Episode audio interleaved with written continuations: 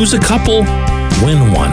Lose, I don't know, three or even four in a row, win a couple. And everybody feels like it's okay.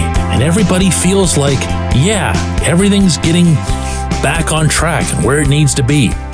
No, no. Good morning to you. Good Wednesday morning. I'm Dejan Kovacevic of DK Pittsburgh Sports, and this is Daily Shot of Penguins. It comes your way bright and early every weekday if you're into football and or baseball. I also offer daily shots of Steelers and Pirates in the same place that you found this. Penguins versus Islanders tonight. It's a 7:38 p.m. face-off in Elmont, New York. That franchise has never been particularly kind to this franchise, to say the very least, and to go back, oh, you know, like 50 plus years. And on top of that, that franchise, the current edition of it, happens to be playing pretty good hockey. A 9 2 and 4 roll has the Islanders all the way up at second place in the Metro division, behind only the Rangers. Little bit of a surprise, right? Eh, yes and no. I mean, they still have Lou Lamoriello running the ship there. They still have some talented players who've been there for a while. Matt Barzal is still there. Brock Nelson's still there. All the usual Cal Clutterbucks are still there. And they've got a team that if they beat somebody, they don't surprise anyone. They've got a team that if they lose to somebody, they don't surprise anyone. Well, right now they're doing more of the former than the latter. And the Penguins face them tonight again on Long Island, but then also Sunday back here, New Year's Day at PPG Paints Arena. Look, I don't need to drum up uh, interest or intensity in late December matchups. But I'm going to start splashing some cold water on this general feel that I get that everything's just all right because there were a few power play goals scored in rapid succession and there were a couple of good teams that the Penguins beat and they showed that they can do it and they showed that here's the path and here's all the evidence that anyone would need that we're going to be just fine. Well, guess what? The evidence needs to show up in the standings. The Penguins, as I'm speaking with you right now upon the conclusion of the NHL's three day holiday break, because today the whole league gets going again.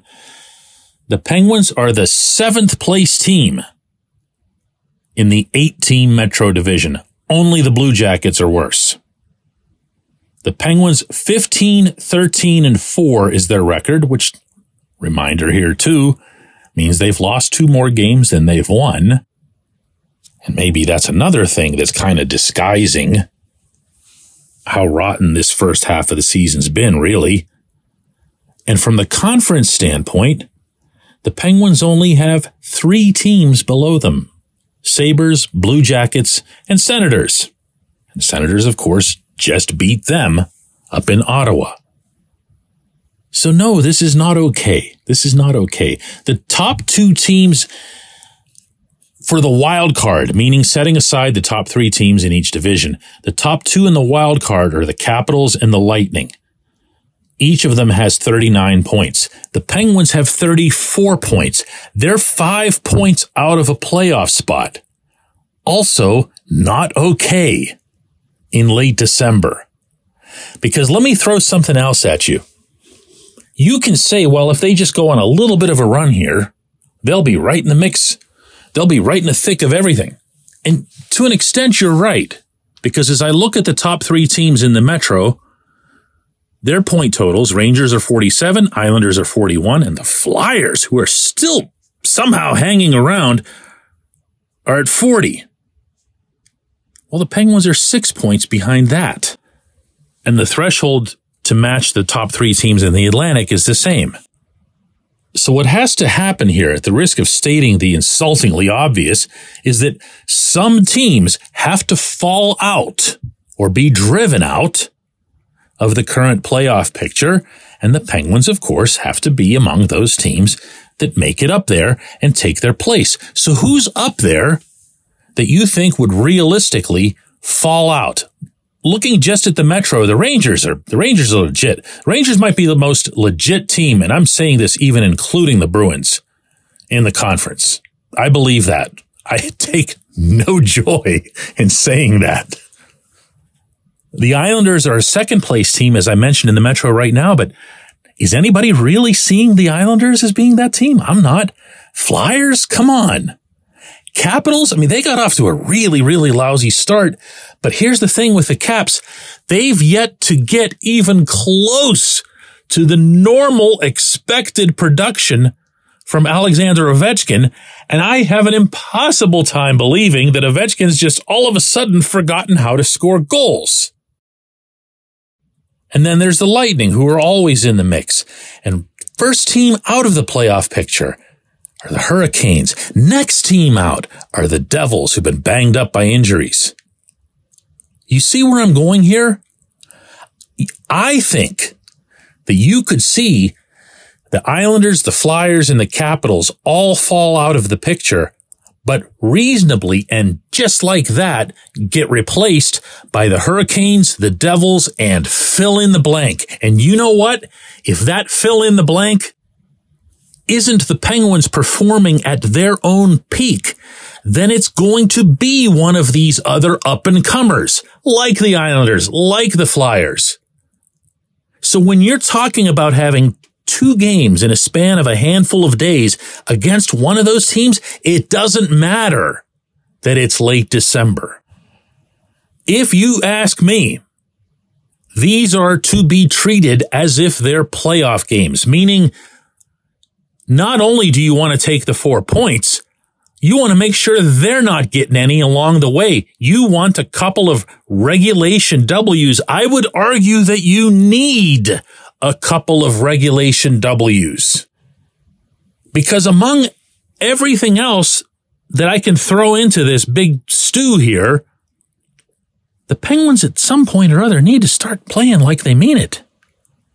You can't just have a nice little uplifting week like I mentioned at the opening and then go up to Ottawa where the team is struggling immensely and just had to fire their coach and everything else and you give up four goals and have to claw your way back to just pull out a point? Come on. What is this? Either start taking this seriously soon or just forget the whole thing. When we come back, J1Q.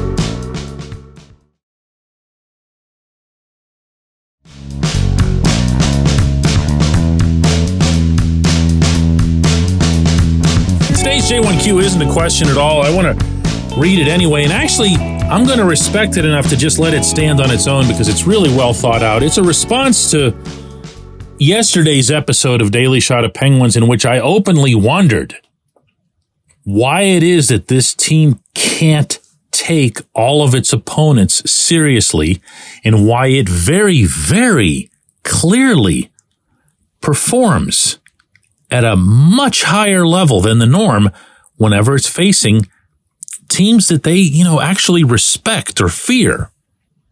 This is from Steve. He says, What you speak of, DK, is a part of the complacency and stagnancy issue that goes along with older veteran teams who've tasted success. It's why they find it difficult, regardless of the talent level they possess as a whole, while younger, less talented teams who still are trying to prove themselves and have nothing to fall back on experience wise can have more success and why the Penguins are looking up at the Flyers of all bleeping teams when they have no business doing so.